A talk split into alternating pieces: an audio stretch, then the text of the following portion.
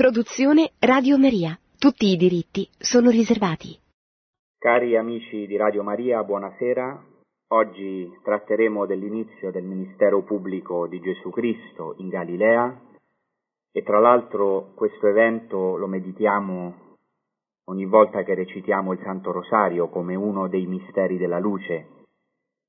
In effetti il Vangelo di Matteo presenta questo inizio del ministero pubblico, cioè la venuta di Gesù in Galilea, come l'apparizione della luce che splende nelle tenebre, queste tenebre che hanno dovuto vivere la Galilea, e al tempo adesso parleremo proprio di questo, che sono le tenebre dell'esilio e in fondo tutto questo è una sintesi delle nostre tenebre più profonde. Così cominciamo con il proclamare la parola, il testo di Matteo, di cui appunto oggi voglio parlare, che proprio segna l'inizio del ministero pubblico di Gesù Cristo secondo il Vangelo di Matteo. Questo passo è preceduto dalle tentazioni di Gesù Cristo e seguito proprio dalla chiamata dei primi 4 discepoli sulle rive del mare di Galilea. Così dice il Vangelo di Matteo. Quando Gesù seppe che Giovanni era stato arrestato, si ritirò nella Galilea, lasciò Nazaret e andò ad abitare a Cafarnao, sulla riva del mare, nel territorio di Zabulon e di Neftali, perché si compisse ciò che era stato detto per mezzo del profeta Isaia. Terra di Zabulon e terra di Neftali, sulla via del mare, oltre il Giordano, Galilea delle genti, il popolo che abitava nelle tenebre vide una grande luce. Per quelli che abitavano in regione ombra di morte, una luce è sorta. Da allora Gesù cominciò a predicare e a dire: «Convertitevi, perché il regno dei cieli è vicino». Ecco, Matteo è un Vangelo fortemente ebraico, scritto soprattutto per ebrei che avevano abbracciato la fede in Gesù il Messia. Ci sono tante testimonianze nel Vangelo di Matteo riguardo a questo, non solamente la lingua che in certi momenti avvicina all'ebraico, una grande conoscenza del sottofondo ebraico e anche una testimonianza antica, la testimonianza più antica sul Vangelo di Matteo, che è la testimonianza di Papia, che dice che Matteo avrebbe scritto il Vangelo in dialetto ebraico, per cui non si sa se lo scrisse in ebraico o in aramaico. Comunque è molto forte nel Vangelo di Matteo il sottofondo ebraico. In questa trasmissione stiamo andando alle sorgenti della nostra fede, alle radici del Vangelo, alle radici della storia e della geografia della salvezza.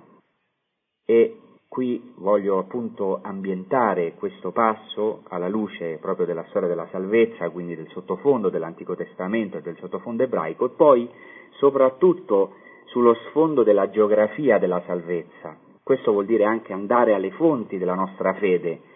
E ovviamente, cominciando l'inizio del ministero pubblico di Gesù in Galilea, non si può non parlare evidentemente della Galilea stessa e del lago di Galilea. La prima cosa che voglio dire è che il lago di Galilea è tutto un santuario e non è un caso che Dio abbia scelto questa regione stupenda come dimora del suo figlio, come scenario della sua attività, della sua predicazione, dei segni che ha compiuto e dei miracoli. In ogni luogo dove Gesù Cristo, figlio di Dio e Dio, ha posato il suo piede, quel luogo è diventato un santuario. Certo, è vero che dopo la sua incarnazione tutta la terra in fondo è diventata un santuario e che noi, i battezzati, siamo divenuti tempio di Dio, un luogo santo, cioè questo è fondamentale, noi innanzitutto siamo un luogo santo. Per questo per noi non è indispensabile per la nostra fede andare in pellegrinaggio ai luoghi santi, ma anzitutto essere santi, perché siamo noi il luogo santo, siamo noi chiamati ad essere questo luogo santo, il Tempio di Dio. E questa è la grande differenza, per esempio, con l'Islam, per cui andare in pellegrinaggio, recarsi in pellegrinaggio alla Mecca è un comandamento fondamentale. Nonostante questo, cioè nonostante il fatto che noi siamo il luogo santo, che la Chiesa è il luogo santo di Dio e noi siamo il Tempio di Dio, avere amore per i luoghi santi, poi concreti, significa avere amore per l'incarnazione di Cristo, per la sua umanità, cercare le sue orme luminose, come dice anche il Salmo. Ecco, noi cerchiamo le orme invisibili di Cristo.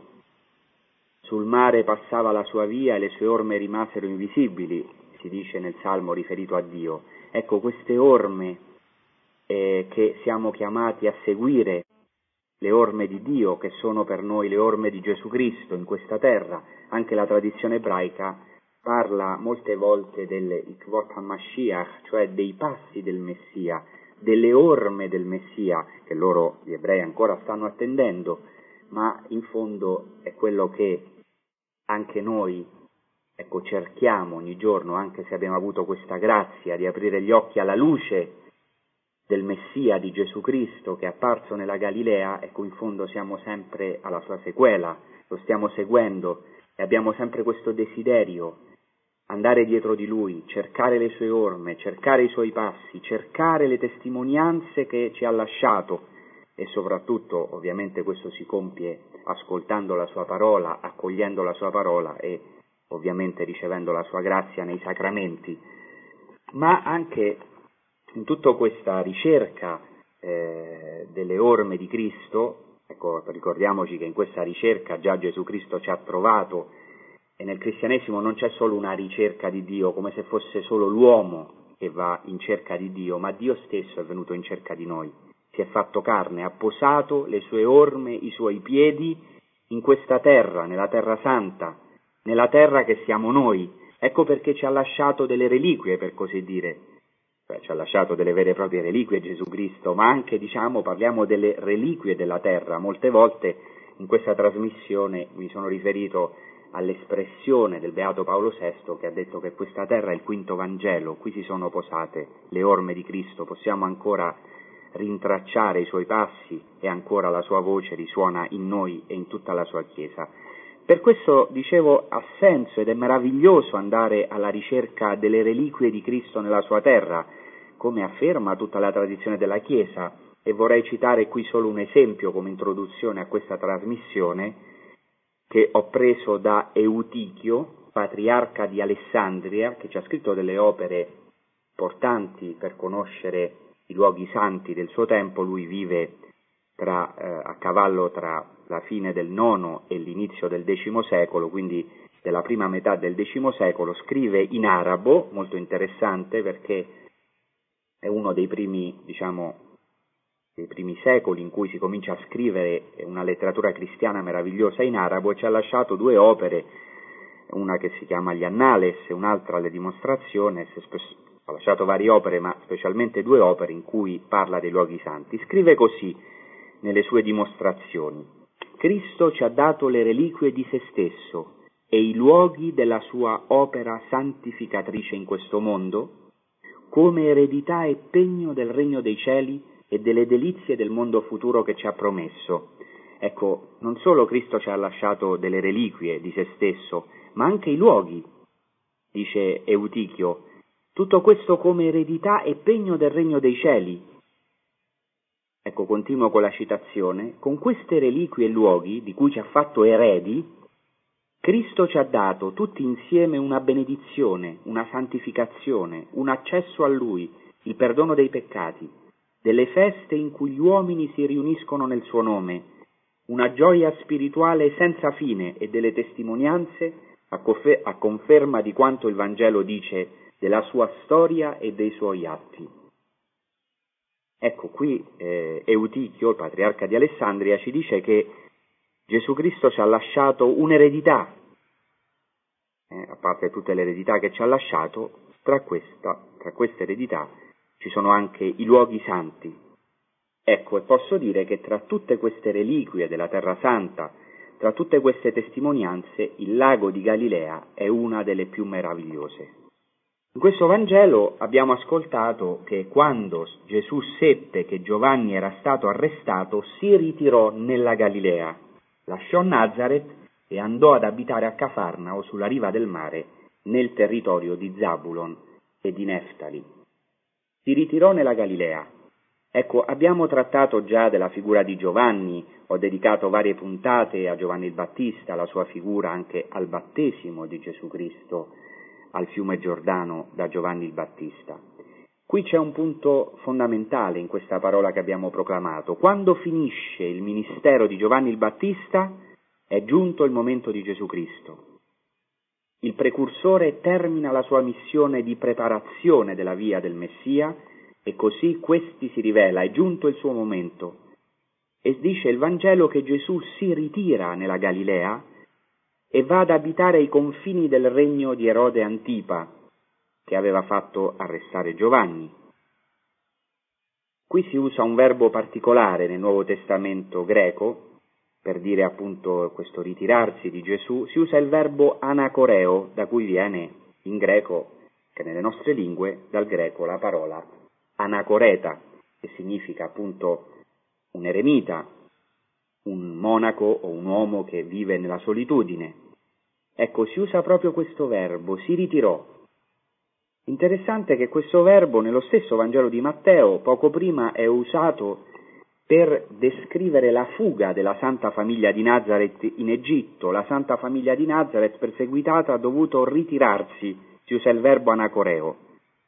E poi viene usato questo stesso verbo quando Gesù si ritira da solo sul monte. Questo ritiro di Gesù Cristo all'inizio del suo ministero pubblico è molto importante. Indica che Gesù è già rifiutato dai potenti del mondo, deve per così dire ritirarsi. Il ministero di Gesù Cristo è segnato fin dall'inizio dalla croce, testimoniata dall'arresto di Giovanni, dopo che Giovanni fu consegnato.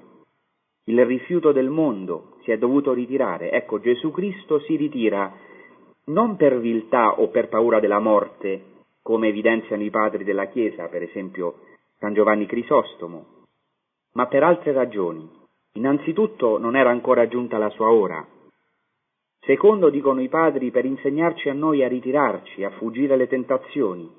E soprattutto, dicono i padri, per adempiere la scrittura. Doveva adempiere la scrittura. Ecco questa profezia meravigliosa di Isaia, terra di Zabulon e terra di Neftali, sulla via del mare, oltre il Giordano, Galilea delle genti, il popolo che camminava nelle tenebre vide una grande luce. Ecco, il ritiro di Gesù Cristo è l'inizio del suo ministero pubblico. Sembra paradossale, ma possiamo dire che il ritiro di Gesù è per così dire un attacco. Nel momento in cui è arrivato il momento di ritirarsi, nello stesso tempo è arrivato l'inizio del ministero pubblico. Così Gesù si ritira in Galilea e dice il Vangelo che abbandonata Nazaret, si usa proprio un verbo che significa abbandonare, abbandonata Nazaret, andò ad abitare a Cafarnao, lungo il mare, nelle regioni di Zabulon e di Neftali. Gesù abbandona, per così dire, la sua patria, dove ha vissuto per circa una trentina di anni nel nascondimento, nella Santa Famiglia di Nazaret. Non vi tornerà più ad abitare, ma solo a predicare, e sarà rifiutato anche lì a Nazaret, dopo i segni che ha compiuto a Cafarnao, come poi vedremo più avanti in altre trasmissioni. Gesù Cristo si reca nella sinagoga di Nazaret, predica lì e subito viene rifiutato dagli stessi suoi concittadini. Ecco, Gesù era un Galileo. Oggi parleremo appunto della Galilea, di cosa significa la Galilea. Andremo proprio alle radici anche di questo nome. Cercheremo di capire cosa significava essere un Galileo del primo secolo d.C. Gesù era un Galileo, nato in Giudea, come sappiamo a Betlemme, era della tribù di Giuda, del ramo davidico, figlio di Davide, da parte di padre, come dice la tradizione, anche di madre, anche se sappiamo che Giuseppe era il padre putativo, però era il padre putativo che dava la discendenza e quindi anche Giuseppe sappiamo che era della discendenza di Davide, come ci riferisce il Vangelo. E la tradizione ci riporta che anche Maria era una figlia di Davide. Sappiamo che Gesù Cristo ha vissuto negli anni della sua vita nascosta nella famiglia di Nazaret, nella tribù di Zabulon. Ecco, Nazaret era proprio posta nella tribù di Zabulon. E poi, come abbiamo visto in questo Vangelo, nel suo ministero pubblico itinerante ha avuto il suo centro a Cafarnao, che era una città posta nella tribù di Neftali, di cui ancora oggi si possono ammirare i resti. È un luogo di pellegrinaggio, uno dei più belli tenuto dai padri francescani. Ecco, quindi Gesù Cristo di Nazaret, il Nazareno, è legato al territorio della tribù di Zabulon. Lo dico perché in questo Vangelo si nominano queste due tribù, Zabulon e Neftali. Zabulon, che si trova appunto più dalla parte del Mar Mediterraneo, vicino alla tribù di Neftali, il cui territorio si trova anche Nazaret, e Neftali, che invece si trova nella Galilea, intorno al lago. Nel libro della Genesi 49:13 si dice: Zabulon abiterà lungo la spiaggia del mare, e questo si è adempiuto con la parola del Vangelo che abbiamo appena ascoltato. Gesù Cristo dalla tribù di Zabulon va ad abitare lungo la spiaggia del mare. Gesù Cristo va quindi ad abitare a Cafarnao, nella casa di Pietro. Questo è meraviglioso, lo approfondiremo nella prossima puntata, il fatto che Gesù Cristo è andato ad abitare nella casa di Pietro, è entrato nella sua casa, così come è entrato nella nostra casa. Come sappiamo, Pietro era originario di Betsaida, ma si era trasferito a Cafarnao con la sua famiglia, era un pescatore. Gesù Cristo ha abitato a Cafarnao, che da questo momento diviene la città di Gesù, appunto nei territori della tribù di Neftali, di cui si dice nell'Antico Testamento: Neftali è sazio di favore e colmo della benedizione del Signore, il mare e il meridione sono sua proprietà. Così si dice nelle benedizioni alle 12 tribù, e di Neftali appunto si dice che è ricolmo, ripieno del Birkat Adonai, cioè della benedizione del Signore. Il mare e il meridione sono la sua proprietà, e vedremo che è proprio così. Neftali è stato ricolmo della benedizione del Signore perché è una terra molto fertile, ma anche perché soprattutto è stata ricolmata la tribù di Neftali di questa benedizione dell'apparizione di Gesù Cristo in Galilea, e inizia proprio qui il suo ministero pubblico. Vediamo quindi cosa significa Galilea, il nome Galilea. Io mi voglio fermare su questo perché il nome Galilea è veramente evocativo ed è affascinante, è un vero mistero. Qui proprio tocchiamo l'importanza delle radici del Vangelo che affondano nell'ebraismo. Galilea viene dal verbo ebraico galal, che significa rotolare, avvolgere. Questa radice si usa nell'Antico Testamento, per esempio, quando si rotola una pietra. Per esempio in Genesi 29:10 si narra che Giacobbe al pozzo si avvicina e rotola la pietra, così si dice in Genesi 29, dove è descritto il meraviglioso incontro tra Giacobbe e la sua futura moglie Rachele. Ecco, poiché Rachele non poteva, rotolare la bocca del pozzo, Giacobbe, appena vede Rachele, si fa avanti e dice, l'Antico Testamento, Genesi 29, fece rotolare la pietra dalla bocca del pozzo e fece bere le pecore di Labano, fratello di sua madre. Ecco, questo rotolare la pietra è espresso proprio con il verbo galal, da cui viene il nome Galilea. Poi questa radice, ricordo solo qualche passo dell'Antico Testamento, questa radice è usata anche in Giosuè, nel libro di Giosuè, quando si descrive l'ingresso del popolo nella terra promessa, si parla di una località molto importante che si chiama Galgala, che viene, da una radice intensificata di Galal, Galgal sarebbe, ma è interessante che nel libro di Giosuè 5:9 così dice Dio a Giosuè, Attenzione che questo è importante, perché Gesù si chiamava Giosuè, è lo stesso nome abbreviato, Giosuè si dice Yehoshua, Gesù si dice Yeshua, e tra l'altro in greco è lo stesso nome, Jesus, avevano lo stesso nome.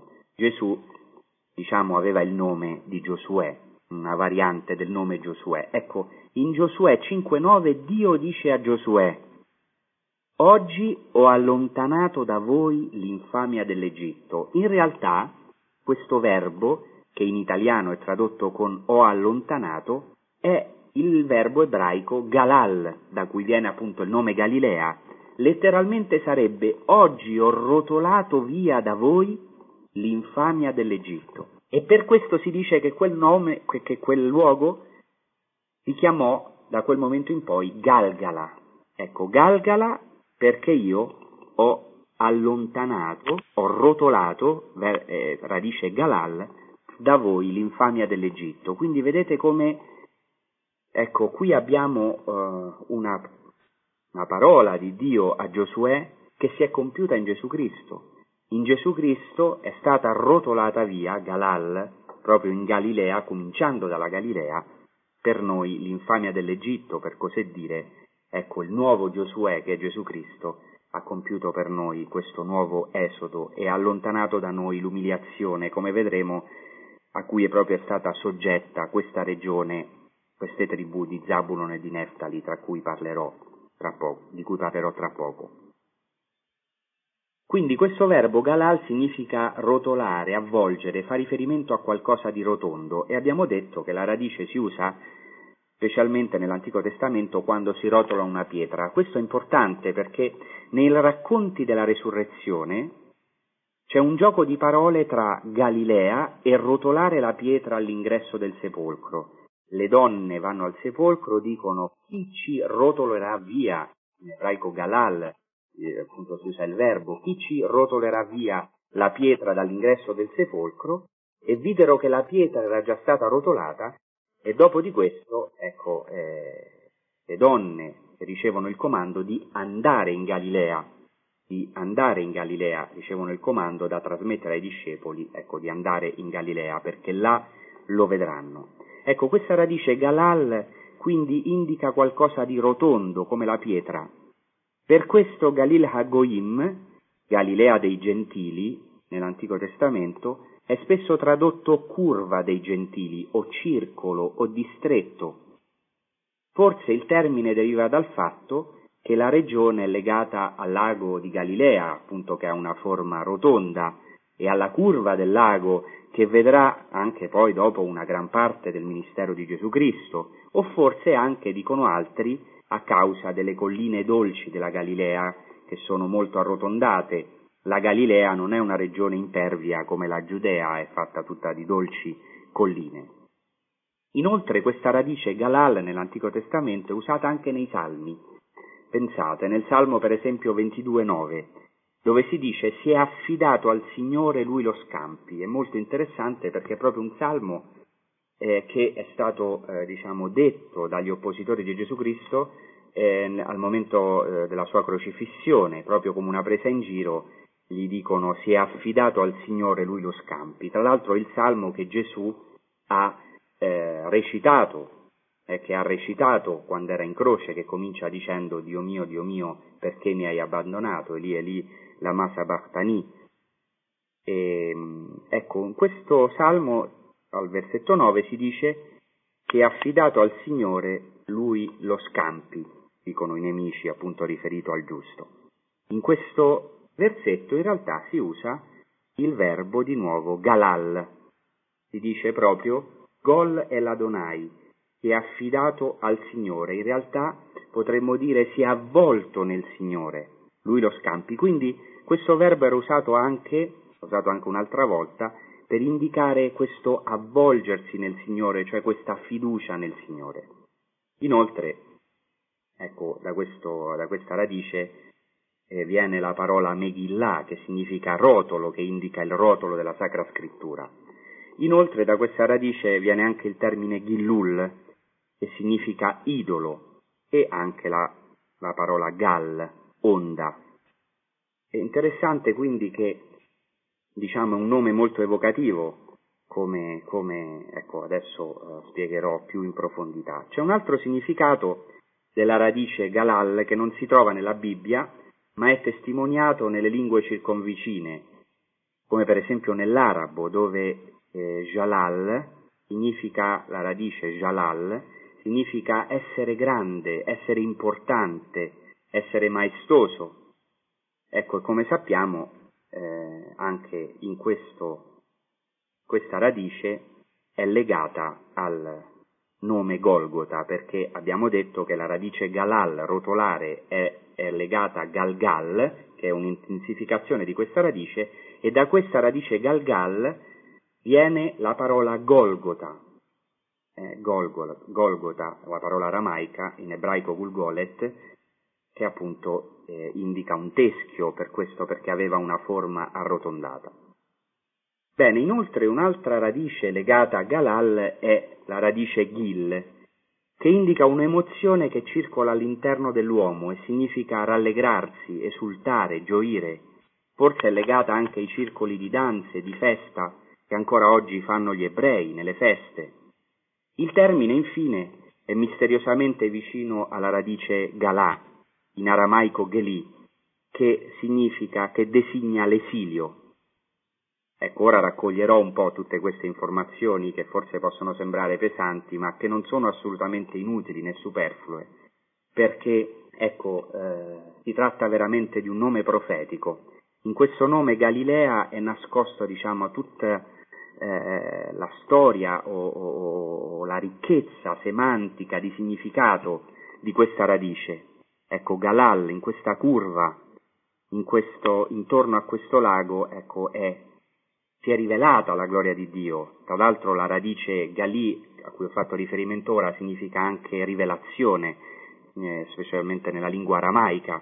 Ecco, nel lago di Galilea si è rivelata la luce, che è stata la nostra gioia, ecco la radice Gil, rallegrarsi, esultare, gioire, e che soprattutto ha riscattato Israele dalla tristezza e dall'umiliazione dell'esilio. Tra poco vedremo proprio questo, vedremo come questa regione, le tribù di Zabulon e di Neftali, la Galilea, ha dovuto subire la tragedia e la tenebra dell'esilio e l'avvento dell'idolatria a causa degli assiri. Ecco, però prima di approfondire il Vangelo, voglio dire ancora alcune parole riguardo al lago di Galilea. Nell'Antico Testamento il lago di Galilea è un vero miracolo, viene alimentato dalle sorgenti del Giordano e dalle acque del monte Hermon. Interessante è che si trova sotto il livello del mare, infatti Gesù si è abbassato, è disceso da Nazaret, che si trova diciamo nelle colline, è disceso sotto il livello del mare. Cafarnao si trova appunto al di sotto del livello del mare, sulle coste del lago, davanti al mare di Galilea. Gesù Cristo è disceso fino all'umiliazione di queste terre, l'ha riscattata, come vedremo. Nell'Antico Testamento il lago è denominato mare di Kinneret. Kinneret viene da Kinnor, appunto, che significa arpa, perché ha forma di arpa, tra l'altro è anche a forma di cuore. È interessante questo lago perché è il luogo del primo amore, dove ecco, Gesù Cristo ha manifestato il suo amore ai discepoli, ai suoi apostoli e a tutte le genti. I rabbini chiamano questo mare di Kinneret, appunto, il lago di Tiberiade, lo chiamano mare di Gennesaret o Ginnosar, o più frequentemente mare di Tiberiade. Questo è molto interessante perché coincide con i dati biblici. Nei Vangeli, infatti, il lago di Galilea è chiamato lago di Gennesaret o lago di Tiberiade o mare di Galilea. Ecco, dal nome Kinneret si è passati al nome Gennesar, perché i rabbini dicono che si chiama così Gennesar perché, diciamo, questo nome fa riferimento ai giardini dei principi, in ebraico Gneisarim, cioè questo nome Gennesar, Ginnosar, fa riferimento ai giardini dei principi. Nella scrittura si parla dei principi di dei principi di Neftali e di Zabulon, che hanno avuto un grande ruolo nel passato, nelle battaglie, per esempio nella battaglia contro Sisara. Ecco, qui sappiamo che è veramente apparso il Principe della Pace. Questo nome, ecco, che i rabbini spiegano con i giardini dei principi, Gan significa giardino, Gan Eden, il giardino dell'Eden, è stato veramente il giardino del Principe. La Galilea è veramente un giardino, è meravigliosa, è piena di fiori, di piante, è fertilissima, come vedremo. Ecco, e qui è apparso proprio il vero Principe, il Principe della Pace.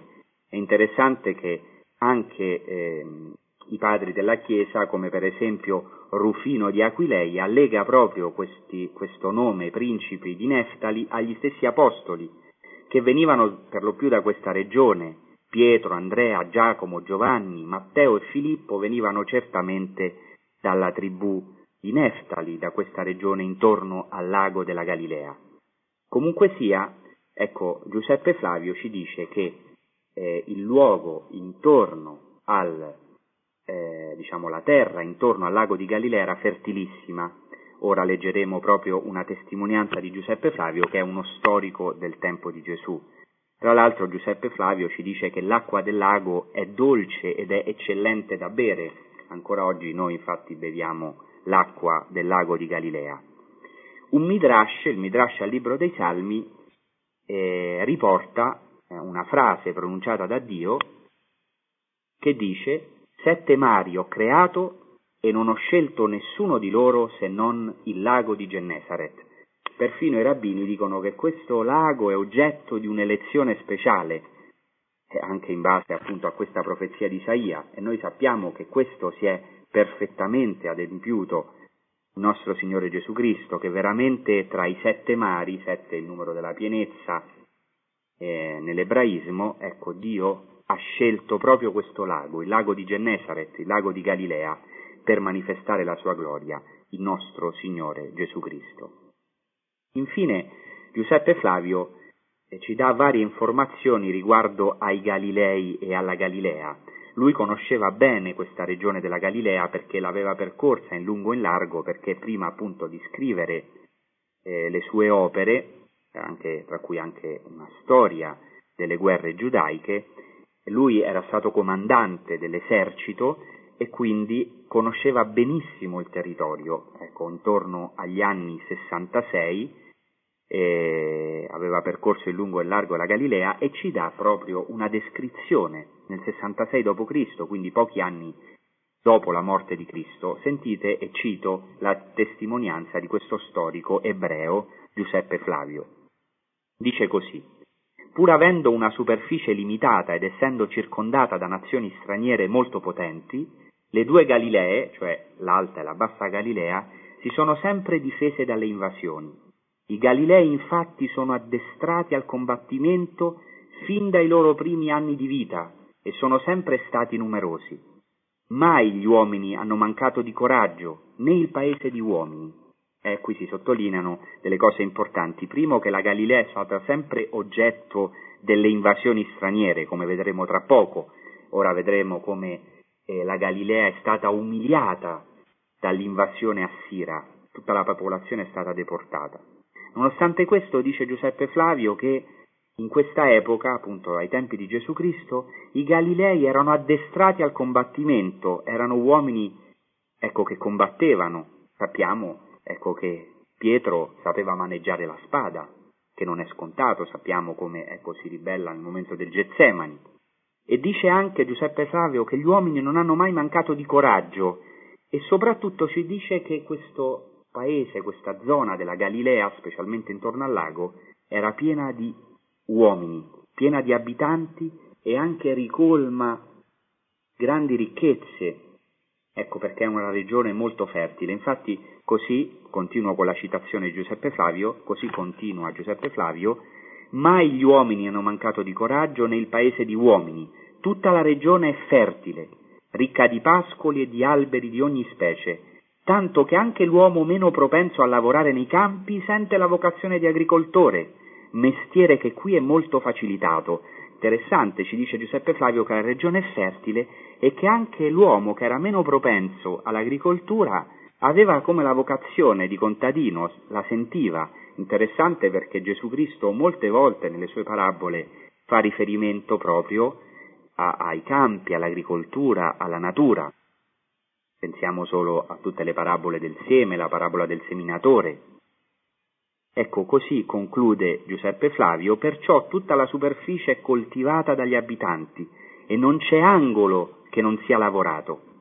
Anche i terreni delle città sono fittamente seminati, così come quelli dei numerosissimi villaggi, tutti con forte densità di popolazione, in ragione della loro fertilità, al punto che il più piccolo dei villaggi conta più di 15.000 abitanti, così ci riporta Giuseppe Flavio, il che è molto interessante perché non a caso Gesù Cristo sceglie la Galilea perché era molto popolata, si calcola che potevano nella zona della Galilea vivere almeno 300.000 persone, quindi Gesù Cristo sceglie una zona molto popolata per la sua predicazione, sceglie una città di confine tra il regno di Erode Antipa e il regno di Filippo, che è Cafarnao, da cui si poteva giungere facilmente in Siria. Sappiamo che Gesù Cristo va nei territori della Siria, i territori pagani al di là del lago, al di là del Giordano, e anche Tiro e Sidone, che oggi sono in Libano, che sono appunto vicini alla Galilea.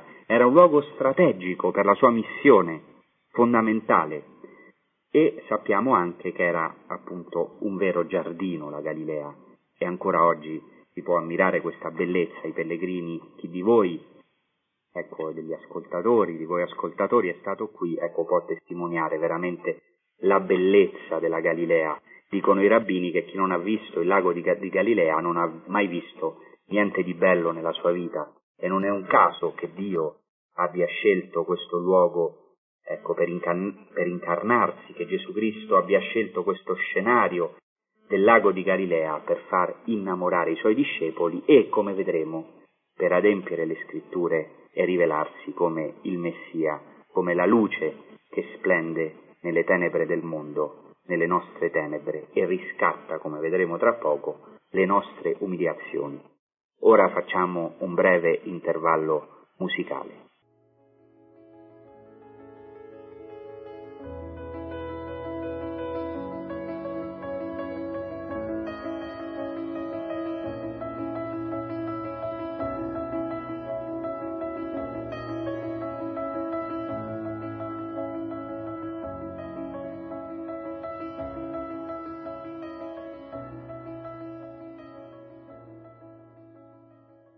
Bene, cerchiamo di raccogliere così e di sintetizzare tutti i dati che ho fornito nella prima parte della trasmissione. So che forse in certi momenti sono stato un po' tecnico, però ecco, penso che sia anche importante cercare di approfondire, soprattutto di andare alle fonti. Ho citato anche alcune fonti, sia diciamo la filologia, quindi legata alla lingua ebraica, sia ovviamente le fonti di cui disponiamo del tempo di Gesù Cristo riguardo alla Galilea, ecco perché stiamo andando alle sorgenti della nostra fede. Ma ora, ecco, rileggendo il Vangelo cerchiamo di andare più in profondità in base proprio ai dati che abbiamo raccolto. Ecco, abbiamo visto che Gesù Cristo, quando seppe che Giovanni era stato arrestato, si ritira nella Galilea. Abbiamo parlato di questo, e lascia Nazaret e va a abitare a Cafarnao, di cui tratterò nella prossima puntata. Ecco, Cafarnao che sta sulla riva del lago, nel territorio di Zabulon e di Neftali. E tutto questo, dice il Vangelo di Matteo, che è molto attento all'adempimento da parte di Gesù Cristo dell'Antico Testamento, di tutta la storia della salvezza, dice che era avvenuto perché si compisse ciò che era stato detto per mezzo del profeta Isaia. E qui inizia la citazione di questa meravigliosa profezia di Isaia: terra di Zabulon, terra di Neftali, sulla via del mare, oltre il Giordano, Galilea delle genti, il popolo che abitava nelle tenebre vide una grande luce, per quelli che abitavano in regione e ombra di morte una luce è sorta.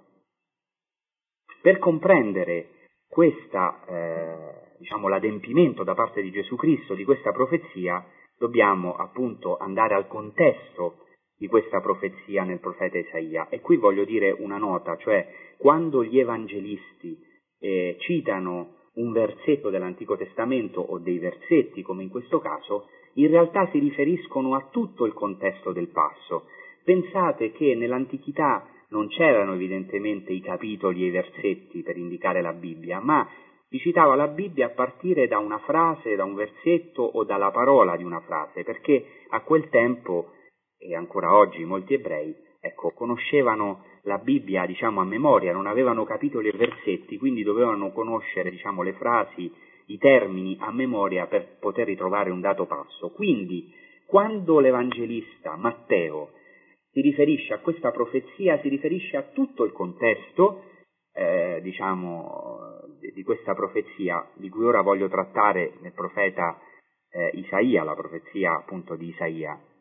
Tra l'altro va notato che al tempo di Gesù, al tempo degli apostoli, degli autori del Nuovo Testamento, costava molto scrivere, per cui gli evangelisti dovevano scrivere in poche pagine, dovevano essere molto concisi perché scrivere costava molto. Ecco perché non possono citare un passo, ma citano solamente alcuni versetti. Ma noi, ci rifaremo al contesto di questo passo di Isaia. Prima cosa, dice, e qui ho proprio davanti il testo ebraico, questa parola del profeta Isaia. Se noi leggiamo poco prima della citazione riportata da Matteo, dice così: in passato, o meglio in ebraico dice in un primo tempo, umiliò la terra di Zabulon e la terra di Neftali, ma in futuro, o alla fine, letteralmente in ebraico, renderà gloriosa la via del mare, oltre il Giordano, Galilea delle genti, Kelil Hagoim. Prima cosa si fa riferimento all'umiliazione nei tempi antichi, in un primo tempo, appunto, l'umiliazione della terra di Zabulon e della terra di Neftali. Abbiamo detto nella prima parte della trasmissione che Gesù Cristo appare nel lago di Galilea proprio in queste due tribù. Nazaret era nel territorio di Zabulon, Cafarnao doveva ad abitare nel territorio di Neftali. Non è un caso. Gesù Cristo riscatta l'umiliazione che avevano dovuto subire queste due tribù. Quando? Nel 732 a.C., nella terribile invasione per opera del re assiro Tiglat-Pileser III, che fa una enorme campagna di conquista della Siria e della Palestina, cosa fa? Conquista la Galilea. E qui il libro dei re, il secondo libro dei re, ci dice che al tempo di Pekach, re di Israele, venne Tiglat-Pileser, re di Assiria, che occupò all'elenco di varie città, tra cui anche Hazor, che è una città proprio vicinissima, dove ora io sto dando questa trasmissione, vicino qui al Monte delle Beatitudini, occupa varie città e, continuo con la citazione, occupa la Galilea, tutta la terra di Neftali, deportandone la popolazione in Assiria. Cioè, qual è stata questa umiliazione, questa tenebra che ha dovuto vivere la terra di Zabulon e la terra di Neftali, o meglio tutta la Galilea? L'esilio.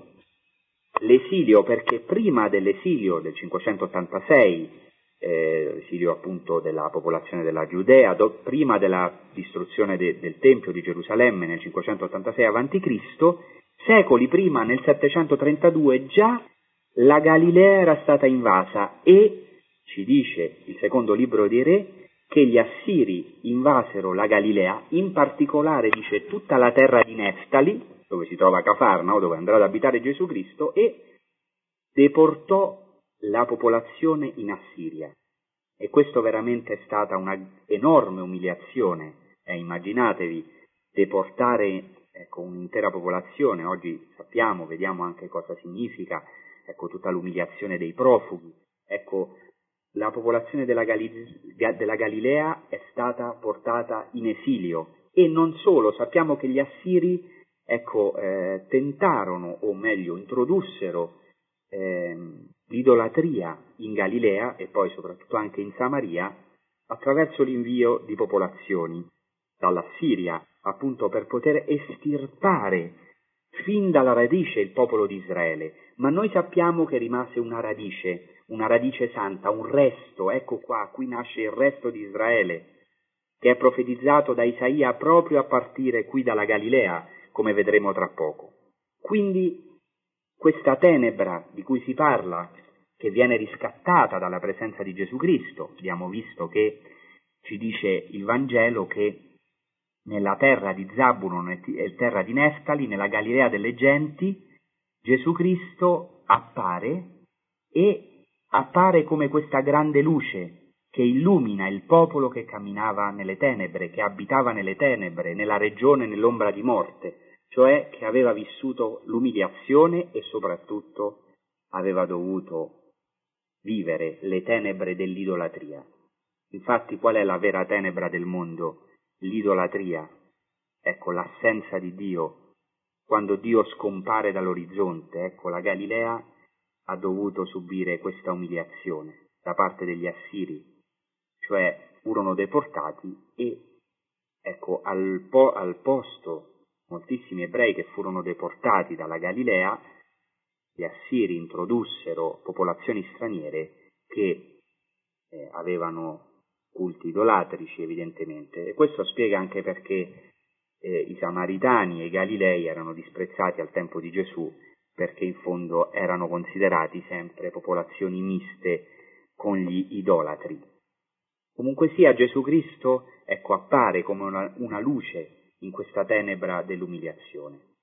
E è molto interessante che questo passo, questa profezia di Isaia che viene citata da Matteo, è posta in Isaia in un contesto fondamentale che è presente in tutto il Vangelo di Matteo, perché questa profezia del popolo che camminava nelle tenebre, che vede una grande luce, è posta in una parte del libro del profeta Isaia che è chiamata libro dell'Emanuele, perché in questa parte del libro del profeta Isaia tante volte si cita l'Emanuele, il Dio con noi.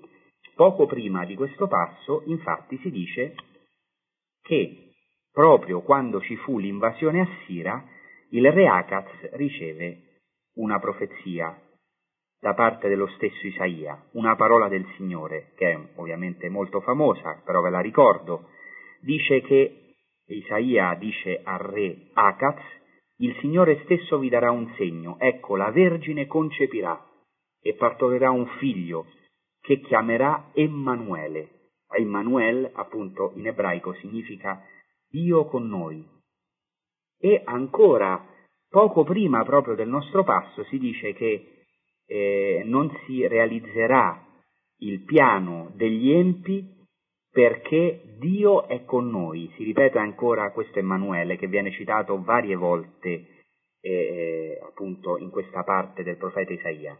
E subito dopo, appunto, Isaia fa questa meravigliosa profezia che Matteo vede adempiuta in Gesù Cristo, e vorrei un momento soffermarmi su questa profezia leggendola appunto dal profeta Isaia in un modo un pochino più lungo. «In passato umiliò la terra di Zabulon e la terra di Neftali, ma in futuro renderà gloriosa la via del mare, oltre il Giordano, Galilea delle genti. Il popolo che camminava nelle tenebre ha visto una grande luce, su coloro che abitavano in terra tenebrosa una luce rifulse.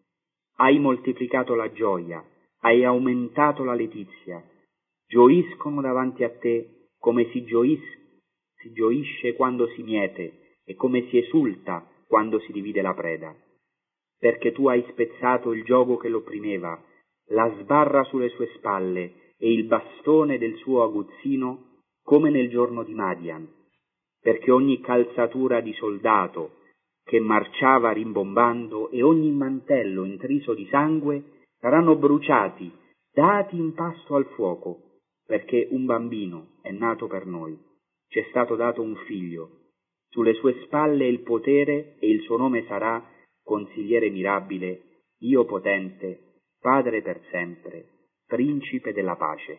In questo testo, e qui ritorno alla prima parte della trasmissione, si trova più volte un riferimento alla radice Galal, da cui viene il termine Galilea. Innanzitutto si cita la Galilea delle genti, appunto si dice: «In futuro renderà gloriosa la via del mare oltre il Giordano, Galilea delle genti, Gelil Hagoim».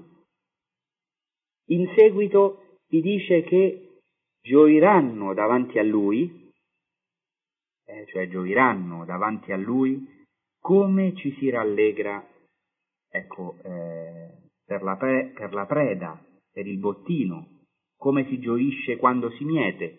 E si usa proprio questo verbo, yagilu, a cui abbiamo fatto riferimento nella prima parte della trasmissione, ecco, come ci si rallegra quando si divide la preda, si usa il verbo gil, gioire, che è molto vicino alla radice galal, abbiamo detto. E infine si usa ancora questa radice, pensate, galal, da cui viene appunto la parola Galilea, quando si dice che ogni calzatura di soldato che marciava rimbombando e ogni mantello intriso di sangue saranno bruciati. Questa promessa è meravigliosa, questa profezia. Ogni mantello avvolto, rotolato, megollal, si usa questa stessa radice, intriso di sangue, saranno bruciati, dati in pasto al fuoco. Perché insisto su questo?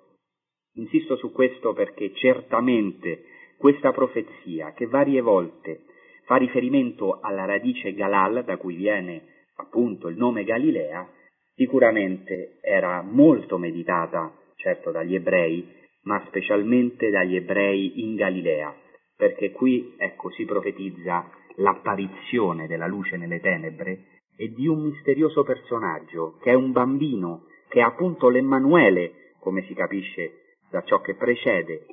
Un bambino è nato per noi, ci è stato dato un figlio, e grazie a questo bambino, ecco, sarà infranto il giogo che opprimeva il popolo. Ecco, questo popolo sarà riscattato dall'umiliazione e si moltiplicherà la gioia, la letizia, si rallegreranno. Ecco, si usa Iagilo, un verbo molto simile, molto vicino alla parola Galilea. Ecco, questo bambino è un figlio e sulle sue spalle il potere, e gli vengono dati dei nomi impressionanti. Sarà consigliere mirabile, Dio potente, Padre per sempre, Principe della pace. Tra questi titoli mi vorrei soffermare sul titolo più impressionante, El Gibor. Sarà un Dio potente, cioè questo bambino, questo Emanuele, questo figlio grazie al quale la Galilea sarà riscattata e brillerà, splenderà la luce, sarà Dio. Questa è veramente una profezia impressionante. Poi, poco dopo, si continuerà a parlare del resto di Israele che rinascerà proprio da questa umiliazione, che tornerà dall'esilio e tornerà al Dio forte, di nuovo a questo El Gibor, di nuovo si ripete questa espressione, e si dice che verrà un discendente di Davide. Di nuovo al capitolo 11 c'è un'altra profezia meravigliosa, messianica, che fa riferimento al Messia, che si è compiuta in Gesù Cristo, che dice: un germoglio punterà dal tronco di Esse, un virgulto germoglierà dalle sue radici, su di lui si poserà lo spirito del Signore, spirito di sapienza e di intelligenza, spirito di consiglio e di fortezza, spirito di conoscenza e di timore del Signore. Così finalmente ci sarà il ritorno degli esiliati, che viene descritto dopo, e questa parte del profeta Isaia si conclude con un salmo stupendo, e l'ultimo versetto dice: «Canta ed esulta, tu che abiti in Sion, perché grande in mezzo a te è il Santo di Israele». E si dice anche in questo stesso salmo: «Attingerete acqua con gioia alle sorgenti della salvezza». Alle sorgenti della salvezza, e si usa proprio questa espressione in cui appunto nelle sorgenti della salvezza si fa riferimento, cioè si usa il termine Yeshua, che vuol dire salvezza, letteralmente in ebraico usheavtem maim besasson, attingerete acqua con gioia, mimma yane ha Yeshua, dalle sorgenti della salvezza. E qui addirittura c'è il nome Gesù, perché salvezza in ebraico si dice Yeshua e il nome Gesù è Yeshua, cioè si aggiunge solo una lettera per dire salvezza.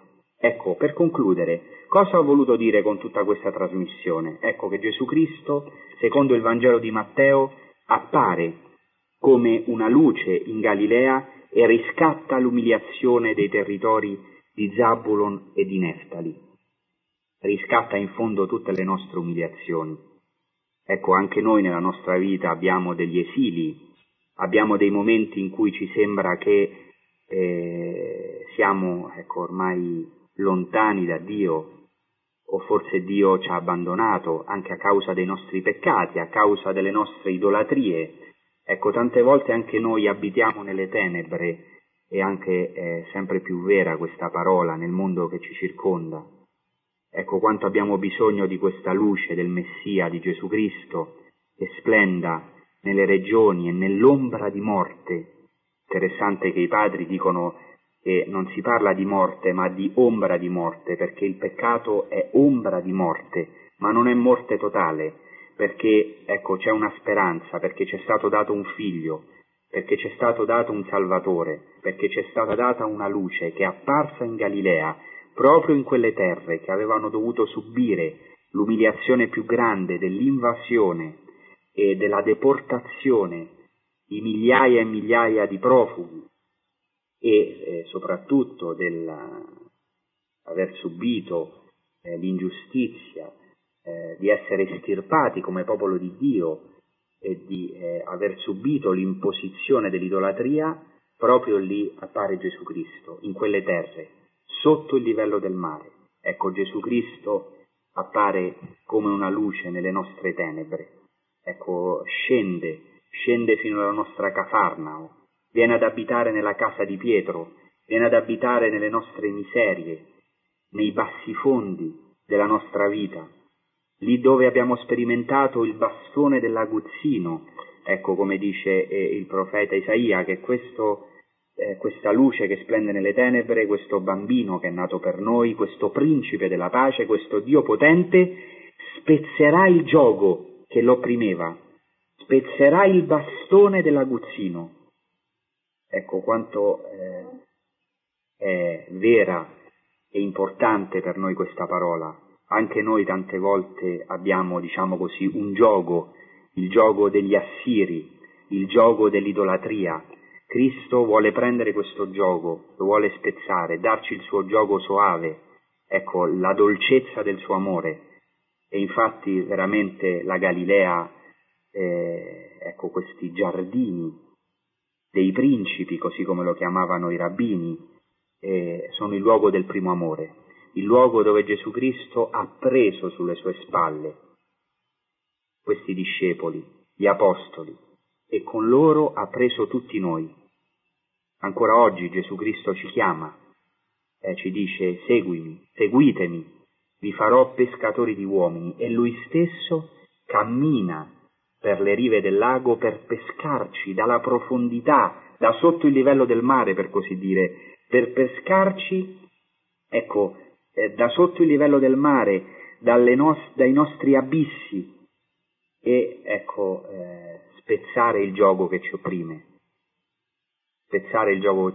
questa luce che viene, Gesù Cristo, nei nostri territori, non viene con violenza, ma viene veramente a illuminare le nostre tenebre, a farci innamorare di Lui. Perché la Galilea, come dicevo, è il luogo del primo amore. Perché Gesù Cristo dirà ai Suoi discepoli: dopo la mia resurrezione io vi precederò in Galilea. Gesù Cristo è colui che in Galilea ci ha preceduto.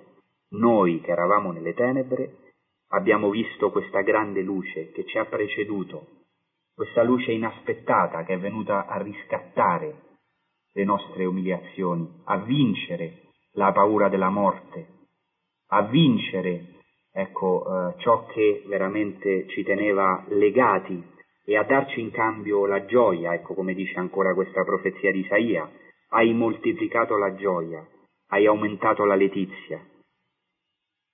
Gioiscono davanti a te come si gioisce quando si miete, come si esulta quando si divide la preda.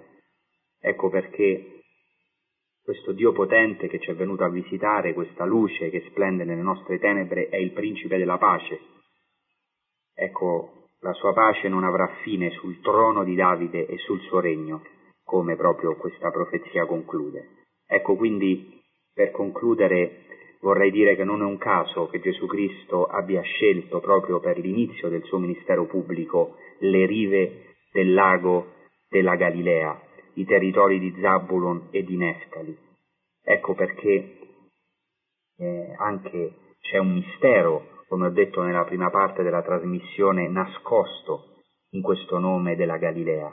Galal, appunto, significa rotolare, e qui vorrei raccogliere proprio per concludere gli elementi che abbiamo visto in questo nome, forse i misteri o il tesoro che è scritto in questo nome.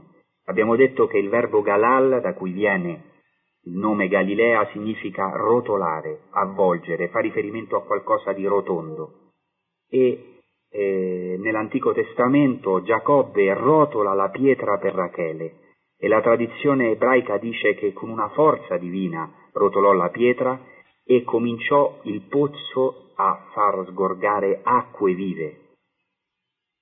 Ecco, questo lo fa per Rachele, davanti a una donna, perché poi, diciamo, sarà la sua sposa. Sappiamo che nell'Antico Testamento il pozzo è un simbolo nuziale, incontri, diciamo, tra i padri e le madri di Israele avvengono sempre al pozzo. Ecco, grazie alla forza, dice la tradizione ebraica, che grazie alla rugiada della risurrezione, alla forza della rugiada della risurrezione, dice un midrash, Giacobbe può rotolare la pietra del pozzo. Ecco, noi sappiamo che nel Nuovo Testamento Gesù Cristo ha compiuto questo mistero nascosto in questo nome del rotolare, Galal. Ecco, le donne andranno al sepolcro, ora non è un pozzo, è un sepolcro, sembra tutto finito. Ecco, sono nell'umiliazione più totale, nella tenebra più totale, come appunto gli israeliti dopo la deportazione dalla Siria, e dicono questa frase drammatica: chi ci rotolerà via la pietra dall'ingresso del sepolcro? Ecco, usando sempre questo verbo Galal, in aramaico o in ebraico. Ecco, ma videro che la pietra era già stata rotolata via. Il nuovo Giacobbe, con la forza della rugiada della sua resurrezione, ha rimosso la pietra. Cristo è veramente risorto, e lui stesso dice alle donne e poi agli apostoli: ecco, andate in Galilea, là mi vedrete. E dice alle donne: andate ed annunciate ai miei fratelli che vadano in Galilea, là mi vedranno. Ecco, la Galilea è il luogo dove si vede questa luce. Tutti noi abbiamo la nostra Galilea, dove Gesù Cristo ci aspetta, dove ci precede per ricolmarci delle sue ricchezze, della rugiada della sua resurrezione.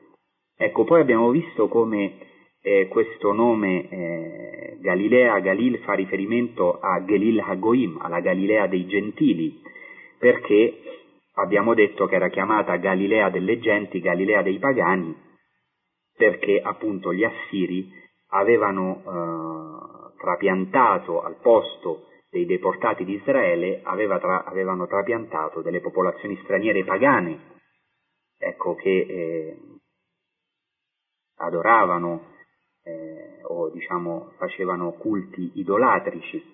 Ecco, e anche al tempo di Gesù Cristo sappiamo che questo lago era abitato in parte da ebrei, qui nella riva piuttosto di Cafarnao, e poi c'era l'altra riva del lago di Galilea, che si trova a oriente, la parte orientale del lago di Galilea, che era tutta pagana.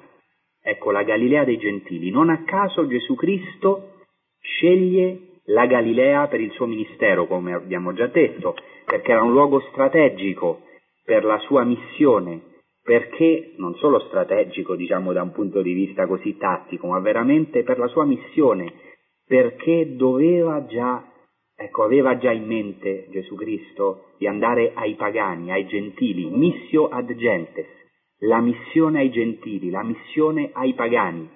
In un primo momento dirà: non sono venuto se non per le pecore perdute della casa di Israele, ma poi Gesù Cristo stesso si aprirà alle genti, ai pagani, proprio qui in Galilea, andrà nella riva, nell'altra riva, dove abitavano, sappiamo, in prevalenza i pagani, perché nella riva orientale del lago di Galilea c'era la Decapoli, le 10 città proclamate indipendenti da Pompeo Magno nel 63 a.C., che erano città totalmente pagane.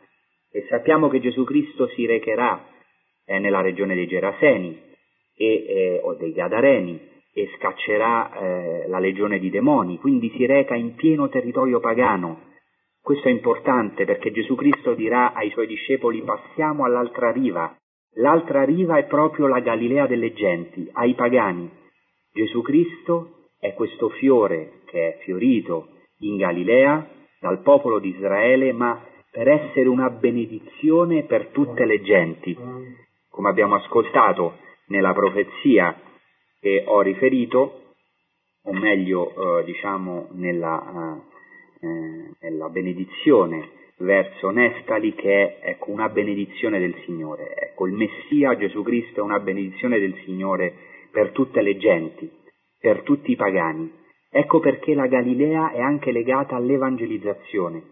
Gesù Cristo viene ad abitare a Cafarnao, si stabilisce e lì diciamo aveva una casa, come itinerante tornava questa casa, ecco, ma percorrendo città e villaggi, predicando nelle sinagoghe, insegnando il Vangelo del Regno e curando ogni sorta di malattie e infermità del popolo, percorrendo in lungo e in largo tutta la Galilea, che abbiamo visto che era abitatissima, una regione fertilissima, ma che era immersa nelle tenebre. Ecco che Gesù Cristo si stabilisce a Cafarnao per annunciare tutte le sinagoghe, prima al popolo ebraico, ma già pensando ai pagani, già pensando all'altra riva, ai gentili. È veramente la Galilea dei gentili, la luce di Israele, la luce del Messia, la luce che è apparsa in Galilea è una luce per tutte le genti, è gloria del popolo di Israele, come dice Simeone nel Nunc Dimittis, ma è ecco, una speranza per tutte le genti, è una luce per illuminare tutte le genti. Ecco perché la Galilea fa riferimento all'evangelizzazione. Ecco perché quando Gesù Cristo dice attraverso le donne ai suoi discepoli, ai suoi apostoli di andare in Galilea, che là lo vedranno, ecco ciò significa tornare al primo amore, al luogo meraviglioso dove hanno avuto il primo incontro, nel senso di ricominciare, che ecco hanno questa possibilità di risorgere dai loro rinnegamenti, dalle loro umiliazioni, dalle loro tenebre, di uscire dai loro sepolcri, ma anche andare in Galilea significa andare all'evangelizzazione, evangelizzare le genti. Gesù Cristo, quando si stabilisce a Cafarnao, ha già in mente l'evangelizzazione a tutto il mondo, a tutte le genti, ha già in mente l'altra riva del lago di Galilea, della Galilea delle genti, la riva dei pagani. E lui stesso, infatti, a Cafarnao, come vedremo più avanti, ecco a questo incontro meraviglioso con il centurione, che era un pagano, e dirà: presso nessuno in Israele ho trovato una fede così grande. Ecco, oltre a queste evocazioni che vengono dal nome della Galilea, dalla storia della Galilea, io ho fatto riferimento anche a altre che normalmente non si trovano nei testi, come per esempio al fatto che il nome Galilea è legato al verbo ebraico gil, che significa rallegrarsi, esultare, gioire, perché questa parola è legata ai circoli di danza e di festa che ancora oggi gli ebrei fanno nelle feste. Questa gioia, Gilà, appunto gil, ecco, si è compiuta proprio in Galilea, nella Galil, ecco, dove si è rivelata per noi questa gioia, appunto come dice il profeta Isaia: hai moltiplicato la gioia, hai aumentato la letizia. Ecco, spero che attraverso questo ho potuto trasmettere un poco ecco, dei tesori che sono nascosti appunto in questa regione della Galilea, e soprattutto ecco, cercare di approfondire, cercare di entrare sempre di più questo tesoro immenso che è la rivelazione di Gesù Cristo, la rivelazione della luce che è apparsa nelle nostre tenebre. Ecco, Gesù Cristo andando a Cafarnao nel lago di Galilea come una luce è brillato nelle tenebre della nostra vita, e soprattutto è entrato in casa di Pietro. Oggi, ne parlerò più avanti nella trasmissione, abbiamo questa grazia immensa di vedere sicuramente la casa di Pietro. Ci sono testimonianze archeologiche e letterarie inequivocabili che ci mostrano la casa di Pietro, il luogo dove Gesù Cristo ha abitato, avendo lasciato Nazaret, dice, andò ad abitare a Cafarnao presso il mare, e si usa un verbo catoicheo che è usato per esempio anche da San Paolo, quando dice ai suoi fedeli che il Cristo abiti per la fede nei vostri cuori.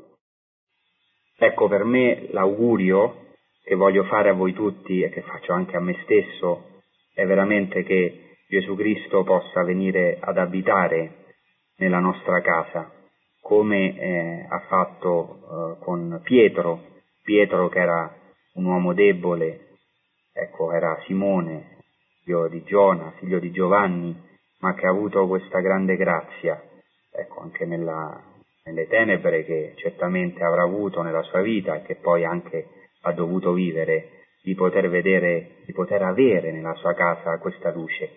Ecco, il mio augurio per me e per voi tutti è che possiamo aprire le porte, spalancare le porte a Cristo e accoglierlo, ecco, nella nostra città, anche se, ecco, come Cafarnao si trova sotto il livello del mare, anche se si trova nell'umiliazione, come si trovavano del resto le terre di Zabulon e di Neftali, anche se il nemico sembra prevalere, così come abbiamo visto che il re Assiro ha prevalso e ha oppresso queste terre, ma ecco, c'è ancora una speranza di risorgere per tutti noi, perché Cristo, risorto dai morti, sempre ci precede in Galilea.